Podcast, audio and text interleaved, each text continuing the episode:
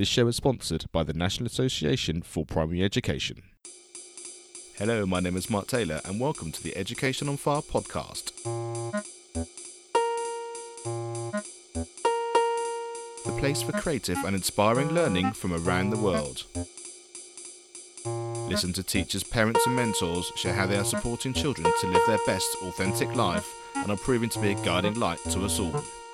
Hello, welcome back to the Education on Fire podcast. I'm delighted you decided to spend some more time with us here as we're sharing our creative and inspiring learning from around the world, both within the school system through teachers and head teachers who are making such a big difference on a daily basis to children in their classes, but also interviewing inspirational people from around the world who are sharing their education background and the resources and their skills that they've learned that they were able to support children moving forward to live life on their terms and following their passions. If you'd like to find out more about what we're doing, please do go to our Patreon page where you can support the show and join our campfire of elders who are getting together to plan new material that we can actually gift to the children in our lives to really support them moving forward. Just go and visit patreon.com forward slash education on fire. That's P A T R E O N dot com forward slash education on fire. Look forward to seeing you there. Today I'm joined by Leslie Moffat, and she's from Empowered Music Educator Academy and has a fantastic book called I Love My Job, But It's Killing Me, which I think many of us will be able to really identify in terms of the amount of effort we put into our teaching and the world that we live in. And, and to hear her story and be able to share that with you, I think is going to be a fascinating discussion. So, Leslie, thank you so much for joining me today. My pleasure. Can we start with a little bit of, of just general background? Where whereabouts do you live? Whereabouts do you work? And um, and how did you get into this sort of music education world? Well, I live in Seattle, Washington, so out here in the states, and um, I've been teaching high school band for 32 years. It is the only thing I've ever, ever imagined myself doing because I grew up the daughter of a high school band director. So my entire life was following the high school band around and being part of that program and traveling with them on the trips. And I always knew I was going to grow up. I was going to teach high school band and I wanted my own children in my program and in our, you know, because we would live in the community. And I have done that and I have had the most incredible um, three plus decades as a music educator who's living in the community where I teach, and um, it's been just an amazing uh, experience. It's amazing when you have that kind of like say you sort of you you're almost born into the world that you develop into. And, I, and I, I really like that because my my musical world was very different. My parents really weren't musical at all. And I had that sense of you know what you do as you get older. My dad was a, a motor mechanic. And I I sort of knew from an early age of sort of going and sharing some time with him that actually this really wasn't what I wanted to do. And so it was only through my sort of mm. chance when I was older and actually having the experience of learning an instrument at school that it really became important for me that I knew actually this was the, the thing that was going to make a difference to me. And music was the thing that really, I sort of found my voice. I felt like I was talking to the world in a way that I knew. And I guess that's the, that's the gift that you're giving all these people that are part of your program. Yeah. It, uh, so many people have a hard time you know, either expressing themselves or understanding the world. And music is that beautiful language we have that helps us make sense of some other stuff that can be crazy and the opportunity to work with other people and, and do something bigger together than we could ever do by ourselves. And it, it's so unifying. And, and to spend every day with hundreds of teenagers making music and watching them develop and grow and, and all of that is, is pretty, is pretty exciting. Yeah, absolutely. and I, I certainly remember through my school days going through all of those things that actually when you sort of get to the end of, of your time there, for for us, uh, we were sort of 17, 18 as we were finishing secondary school before going off to university and college and all that kind of thing. You really have a deep sense that you've, you know, you've made connections that not only have impacted you personally, but friendships which last, you know, a lifetime sometimes, and, and the teachers that were involved, and, and people like yourself that are actually the, the integral part and, and, and the, the steadiness that goes through generation after generation. Um, I think you, you, can't quantify that, but you know it's a really important part of, of life going forward, much more than just the musical things that you've learned. Oh, for sure. I mean, I, the relationships that are developed when you have kids day after day, year after year. I mean, as a music teacher, we get to impact people perhaps more than any other folks on this planet, practically, because we we get that time with the kids, And it's just such a unique opportunity. And I have found that I've built friendships with the students and their parents because of all the work we do together to raise money and to travel and the extra help they give. And so long after kids have graduated, we stay connected. I go to weddings, I hold their babies. We we just we've developed more than just you know these kids coming and playing songs. It's a unique experience, I think, to be a music educator and to get to to change lives through music education. You know, it um, the music does a lot of the work for us, and then and then we get to facilitate the growth and, and all of that. But it becomes a way of life, and I think that that my title of my book, I love my job, but it's killing me. I loved it so much. I still do. I guess the word obsession is, is appropriate to say it became an obsession for me to develop those relationships in a, a program where kids had a place to be no matter what was going on in their personal lives or or the struggles that they were dealing with and the like. So it is definitely more than just a job. It's a way of life and it's an amazing way of life, but it also is one that can suck all your energy if you're not careful to keep it in balance and in check. And I, I had to learn some lessons the hard way about that. Yeah, so let, us dive dive into that. What what is the story behind that? And and also I'm, I'm interested to to hear exactly how having been through that and the lessons that you've learned, why why you felt that actually writing the book um, was was an integral part of that? Was it sort of part of the the journey and, and maybe some sort of therapeutic idea of doing it, or you just wanted to share that message to support other people? Just take us through that story a little bit. Well, starting probably about the fifth or sixth year of my teaching career, um, when I started having my own children and building pro- a program and, and wanting to, you know, build up a program, you know, size wise and, and its involvement in our community and school, it became um, all encompassing. And, and I was working, you know, the zero period class at our jazz band started at 6.30. It starts at 6.30 every single morning. Then teaching a full day, raising my own kids, and then going back to school in the evenings for concerts and fundraisers and meetings and um, booster groups and basketball games where the band was playing and all the extra trips. And, and um, it was really, really, I didn't realize it at the time, it was wearing me down and it was just taking so much energy that my body would start to to break down. And and in the moment of course i'd be so busy like I'd go to my doctor and i say i'm coming down with something. You know i can't take sick days because i have this coming up or that coming up. And so i'd be prescribed some medication. And then i'd go back for some other reason that was some, something else that was a problem but i didn't have time to really take care of the root cause. So i'd get more pills and pretty soon i was on pills to help me with attention deficit disorder anxiety depression, to help me go to sleep, to help me stay asleep, to keep my legs from kicking all night, medicine for inflammation, pain medication galore. It was terrible, but that's how I was functioning. And in the meantime, I was still hurting all the time. I still couldn't focus. I was depressed underneath all of it. Even though I loved what I was doing, I just felt anxious all the time, like I could never get it done.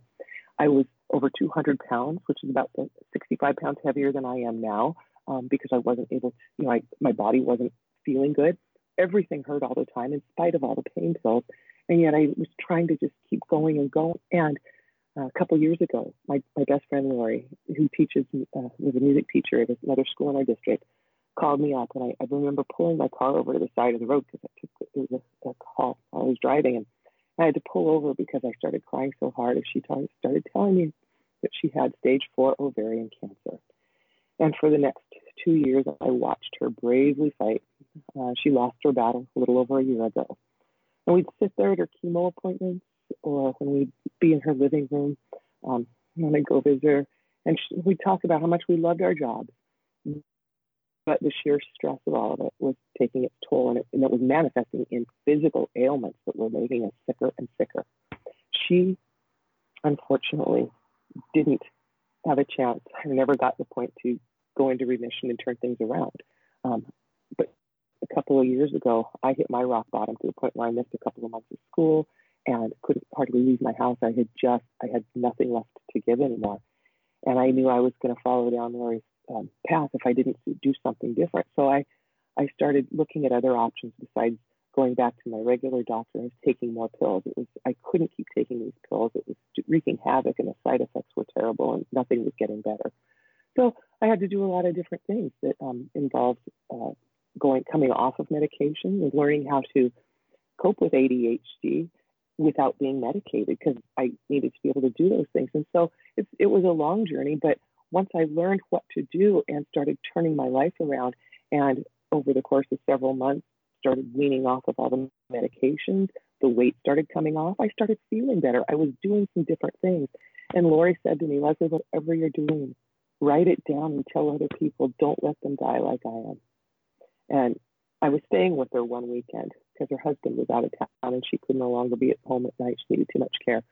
So that night when she was sleeping, um, I was on my computer and an ad came up for a woman named Angela Lauria who runs the author incubator. And I thought, there's some serendipity. Lori and I have been talking about this, and I see this ad, and it can't be coincidence. So I sent an application in, and 90 days later, my book was done. It was the message, it was waiting to be told to other people so that folks don't have to go through what Lori went through. And I think the thing that strikes me the most in those scenarios is that I think a lot of people when they are in a place, either whether they're they they've got to the point where they they're sick or that they're really at sort of like say sort of rock bottom or knowing that you're on a spiral which isn't serving you, but you don't quite know how to come out. It's very easy to feel like there's something wrong that you can't fix, or there, or actually it shouldn't be like that.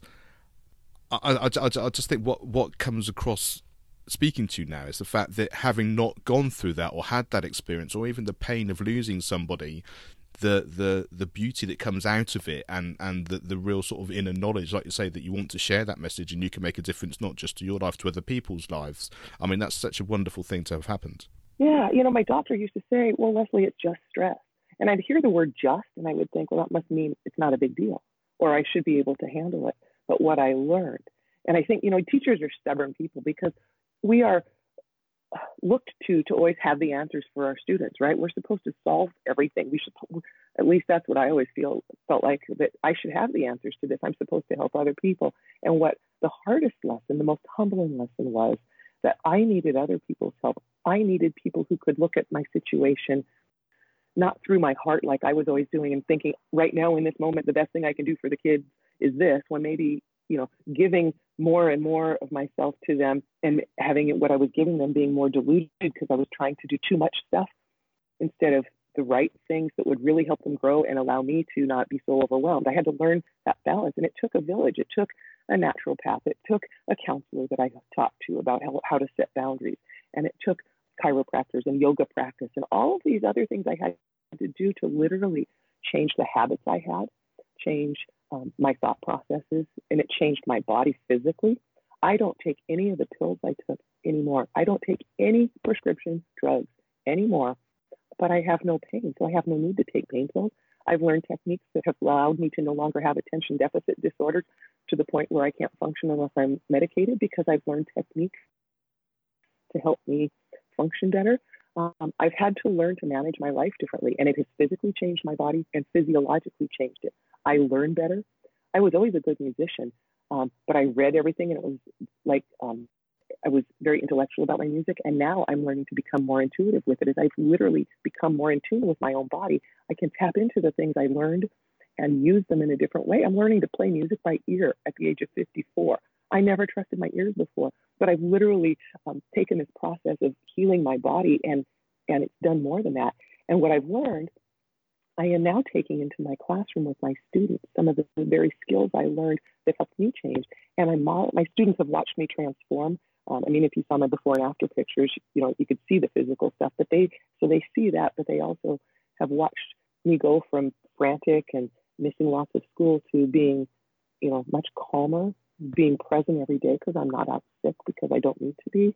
Um, and I've modeled that for my students and taught them a lot of those skills because I believe that our students these days are so overstimulated. I don't know about you guys, but we're handing kids tablets and devices, electronic devices. So they're, you know, like they've got their phones already, and now all of this, and um, our kids are overstimulated. And I think that's why they they are exhibiting the same signs of anxiety and depression and attention deficit disorders that the adults, us we teachers are, because it's you know they see what we're going through and doing and overpack our schedules, and so that's what we model for them and it's not helping them be healthy young kids. So I think we have a systemic issue going on.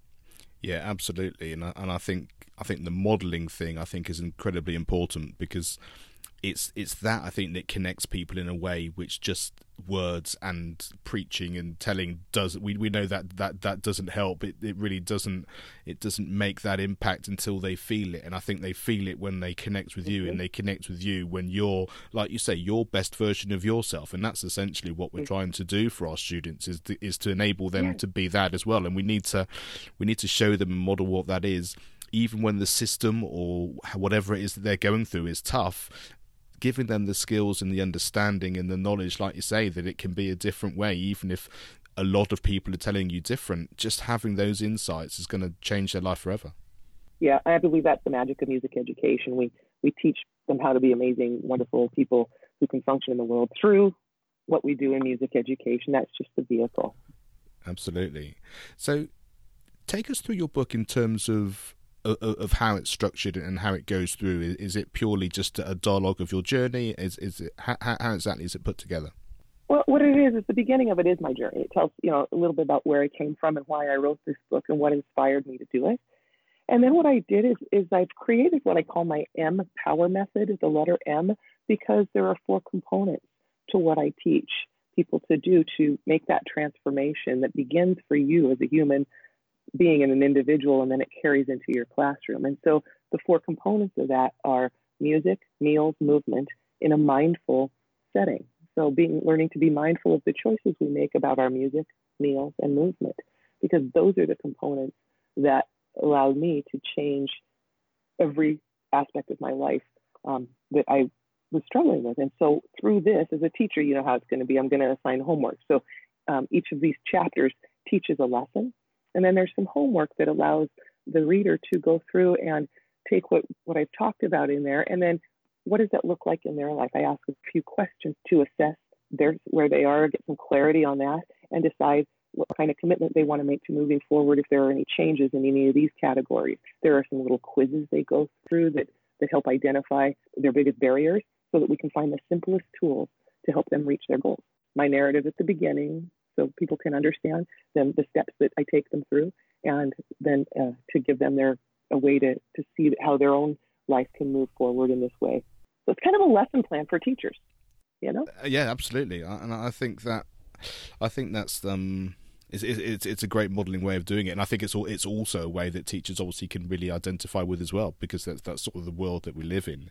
Um, and I see on your website that you've got a mojo meter. Is that is is, is that a, is that a good place for people to start in terms of just knowing where you are? Because I mean, from what I was hearing, we were chatting just at the beginning. It's kind of understanding where you are in that journey of self care and understanding who you are within your body and your work life harmony and balance and that kind of thing and sometimes it needs someone like you say to, to, to tell you or, or to show you this is a way of doing that um, taking responsibility for that yourself yeah, you know, when you're in the middle of it all, it's so hard to to start sorting things out and figure out, you know, where do I start because you don't even know maybe where you're going or why you need to go there, but you know you got to do something. So my mojo meter there, I have another one for the music teacher mojo meter too that that go in and they assess some of the big components and it just asks a series of questions and then the, the feedback from that is used in my the different steps of the chapters of the book or when I do my coaching program with people, we use their results of their mojo meter and we find what are their strengths and then what are the things that they're struggling with, um, both in professional and personal um, parts of their lives. And then my belief is, because it's always worked for me and the students that I work with, is let's find our strengths and use the strengths to help us work through our weaknesses instead of just working through the weaknesses. So, um, you know, we and, and have to be real clear where we're going to. So this, this, these mojo meters help us identify where are our priorities so we know where we're going. You probably can relate to this. If you go to the grocery store when you're either really hungry or not hungry at all, and you're just going in because you've got nothing at home, you might just wander up and down the aisles and get a bunch of junk, have a high bill, get home and go, I really don't have meals yet. But if you take the time to think through the next couple of days, what you'll be doing, what kind what time you'll have for meals to make, jot down what you want to make and what you need to buy, 30 minutes to do that. Then you go into the store. You have a plan, you execute that plan, you get what you need, and you go home. And then you can make those meals when the time comes because you've planned them. A mojo meter is like doing that. It's like, let's look at the big picture here first and know what you need to do so you don't waste time. And it just helps focus it. um, and jumpstart that process of getting to where you want to be by identifying where you already are, and then you know where, where you're going. Yeah, and, and I, I love that analogy. I think it's it works really well, and, and also I, we'll know as teachers, and um, and we were just saying just before we started recording, you've got a busy day and, and, and a lot going on today. It, it's not always just about the, the idea of balance. People talk about life work balance, don't they, and all that kind of thing, because there are some days when it's just going to be full on and busy in the brilliant best possible way and there's also times uh, when you have the opposite it's understanding how that fits in and i think that idea of planning really helps so if you know you've got a busy immediate time coming up because you've got a competition or it's an exam period or whatever it happens to be, knowing that you need to then counter that in a different way so that it all lives in harmony.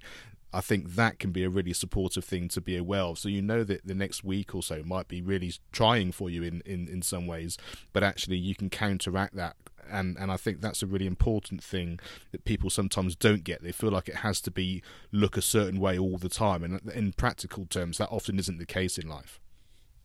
Right. It's really fluid. And there are times, you know, when we're more active with our students because we need to be, and other times when we're not. But um, you know, again, that comes into are you planning your time well? Are you are you saying yes to the things that matter so that when you are present with your students at, at those extra activities, like I'm spending the next 12 hours at our regional solo and ensemble competition and I'm accompanying my students. But that's important. So I say to those things.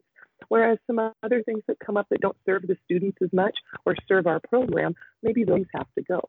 But then, you know, making those choices based on the clear goals and vision I have for the program and the kids overall help me then understand that when I have a day like today, then I go into it with my heart and head ready. My, my, uh, one of my mentors, my speech coach who works with me, um, had said a phrase that has fundamentally changed things, and he's in my head, and it makes it so much easier for me on days like today. It's his phrase, work is love in action.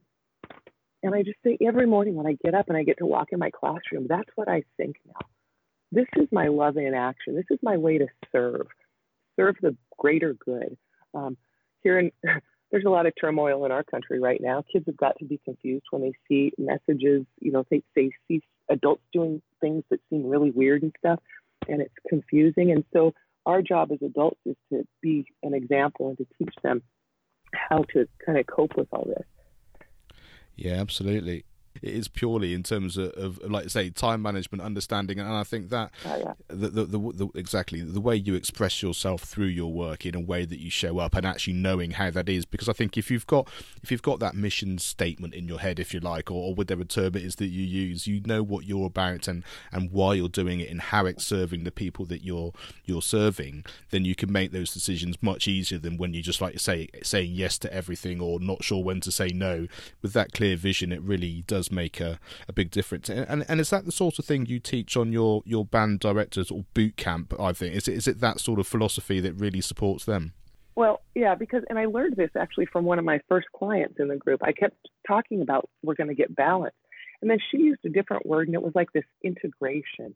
I'm part of a community. I'm part of a school. My children, my family. We were really in, integrated and, and we were vested. We are vested in this too. So once I started realizing that, keeping a balance within that, but realizing that um, there's joy in this work, there's joy in it, and so my mindset about it, uh, there were there was a time when it became work and it became more obligations. And like I said at the beginning of this, where I'd start my classes at 6:30 in the morning, and then I'd be at school sometimes till 9:30 or 10 at night after a basketball game, and then be at school the next morning again at 6:30.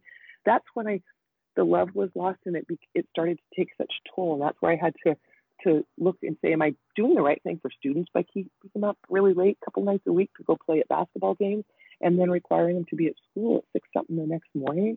And um, so I was yeah talking about integration of of our personal and professional lives. And I think that's how I was best able to serve my children of my own and my students. I think the one thing that we can all identify with, and and I, and I think the book will really help with that is the fact that when you can identify with the story, then it's very easy to sort of feel supported because think yes, I know that's the case, but I think the way you've explained how it can then support you going forward and how you can actually then make the changes and the and and in sometimes it's just the decisions isn't it to to do it differently? You know what aspect can i change or what thought process can i change that will then help me head in that direction that i'm wanting to do? And like i say whether it's deciding that you're going to take a yoga class or whether it's deciding that this half an hour of the day if i can just have that on my own so that i can plan whatever it is I need to plan, whether it's the how I'm going to eat or how I'm going to spend my time or, or how I'm going to make my week look. It's all those little things which add up to be a big life change overall. Yeah, but you're so right. You said it starts with a thought process. That's 90% of it, making that commitment. And that's why when I work with clients, you know, I, we the first thing we do is we get clear on the goals and we make a commitment. And I, I teach uh, the three C's. If you can picture a music staff, I, I have a bass clef and then I have a low C and a C above that and a C above that. And I, my three C's that I think are the key to success change habits, learning a new instrument, building a skill, whatever it is, the three C's you have to identify when you're doing this are care, clarity, and consistency. You have to do, you know, uh, being a teacher is such an important and all consuming role at times that if you don't truly care about your mission and the people you're serving, find another job because it's too hard to do and it will it won't be right for you or the kids. So you've got to really care about what it is you're trying to do, whatever it is. You need to have real clarity then about like that shopping list. What and I need to pick up. I'm gonna make this meal, so I need these ingredients. You have to have clarity about the meal you're gonna make before you can even figure out what ingredients you need. So that clarity is important. And then that consistency. You have to consistently show up and do the work, whether that means the, the thought changing work where you have to train your brain to think differently or to practice um, moving your body so that it stops hurting all the time or to be more mindful of um, behaviors you have out of habit that might not be serving you, like picking up a drink to help yourself calm down, whatever those things are, and consistently coming back to, I'm trying to do this habit and I need to do it. So that, you know, caring about what you're doing, having clarity about the why and the what, and then consistently showing up and practicing what you're doing until the what you're trying to change becomes the new habit and it's happening on its own. And we do that with our students too, right? Absolutely. We want to get our students all these things we teach them. We want to become habits, whether it's a skill, how, to come into our classroom and to to re, to react and respond in a in a musical setting during a rehearsal. We want to teach them how to build certain skills. So we practice those things until they become habit, and then we can take the next level practice that next set of skills, then that habit in their toolbox gets bigger and bigger. So does ours. And, and, and I love the fact sometimes. I mean, you said it so beautifully there. It's that it's very easy to understand when you hear someone telling you it like that, and it's like but that's exactly what we need. You know, it makes so much sense when you do that. And like I say, it's very easy for that to suddenly get lost. And and it's why I hope. Well, I, I'm I'm sure your book will support so many people who are struggling, who really want to make a difference. But I hope that people going into the profession or or certainly involved and and sort of starting their careers. I mean, I, am certainly teachers and, and sort of music specifically, but I, I, guess it's across the board really. It just gives you that sense of understanding that and creating the habits to begin with, knowing how it can go wrong, as it were, can then really support people to get in, enjoy what they're doing, serve in the best way that they can, and know that they've got the strength and understanding to, to keep that going through the whole length of their career, however that's defined. Yeah, you got to have the stamina to do this. And that's the way you do it is to do it, you know, in a way that keeps you healthy enough that you can continue to serve. Right? Because like I was saying, music teachers, we are that stable one in you know, in the kids' lives. They'll have us for years at a time. They'll have other teachers maybe one year. But we are that stable adult that can watch them go from being a young child to developing um, not just as musicians but as humans. And we can we catch, you know, when things might not be going well in a kid's life, but we might be the first ones to pick up on the red flags because we're with them. So I want music teachers to have the stamina to stay in their classrooms so they can be there for the kids, but they got to be able to be there for themselves first. Yeah, absolutely. That's that, that, that's that's a great point for us to really to really consider as, as we start to wrap up. And um, I wish you the great success today because it sounds like you're gonna have a wonderful day um, sharing exactly all of these things with um with um with your students. And just as a final comment, you you mentioned on your website about Carnegie Hall, and for many people that will be the epitome of of, of what being a musician can be, or certainly uh, an idea of that kind of thing. Just tell us the story about how Carnegie Hall fits in, into your life and your family's life. Well, back in 2001, I had a student named JJ who was a very accomplished violinist. And so I had him audition for a National Youth Honor Orchestra, and he made it. And he was going to perform at Carnegie Hall with them. And I said to my husband, George, we have to go. So we flew to New York, and JJ went for the week, a week of residency there with kids from all over the country. And I remember sitting in those red velvet chairs, fourth row back, looking up. And I just squeezed my husband's arm and I said, Oh my God, can you believe as a teacher, I have a student playing at Carnegie Hall? I never thought that could happen. And then I planted a seed and I was like, why would I just want one student to do that? And so I had a few more students, three more students uh, apply and make it a couple years later. And I went back and watched them and I thought, I got to do better than this. And so I took a recording of one of our concerts and I, without telling my students, because I didn't want to disappoint them if it didn't work, and I found out how to get the production company, Mid America Productions, and I sent an application and a recording to them and said, I'd like to have my students come and play at Carnegie Hall on Memorial Day weekend in 2008. Here's the recording. And then I said a lot of prayers. and the first day of spring break that year. You have to understand, I had to wait a whole spring break before I could tell my students. Yeah, but wow. I opened an email, and there it says, Leslie Moffat, we have listened to your band's performance um, and would like to extend an invitation for you to perform on Saturday of Memorial Day weekend in 2008 at Carnegie Hall. I woke my husband up bright and early, screaming and yelling. And then I was like, oh my God, I can't, I didn't want it to leak out to anybody because I wanted to look the kids in the eye and tell them about it myself. So I, uh, uh, it was the longest spring break. I was probably the only teacher on the planet that was counting down to go to, back to school after spring break that year. I was cited 7:30 that morning uh, on that first Monday morning. I was just bursting as I said to the kids, "I need to read an email to you." They didn't even know I had applied, and when I read that to them, it was um, it was exciting and scary and terrifying and enlightened and energizing, and I didn't know where to start. But I said, "You guys, we're going to do this together." We, the parents, and we all got in. We started raising money. We did the music stuff we needed to do, and uh, have performed now at Carnegie Hall 2008, 2012, 2016, and I'll be doing it again on May 23rd of 2020. Here's the fun little tidbit I have to share. Um, my dad, of course, been my high school band director. So for each of the first three concerts I did at Carnegie Hall, I had him conduct the opening number. That to me was really important because he's the reason I was there in the first place. But the other cool part is each time we did one of those performances, one of my own daughters was a senior in the band.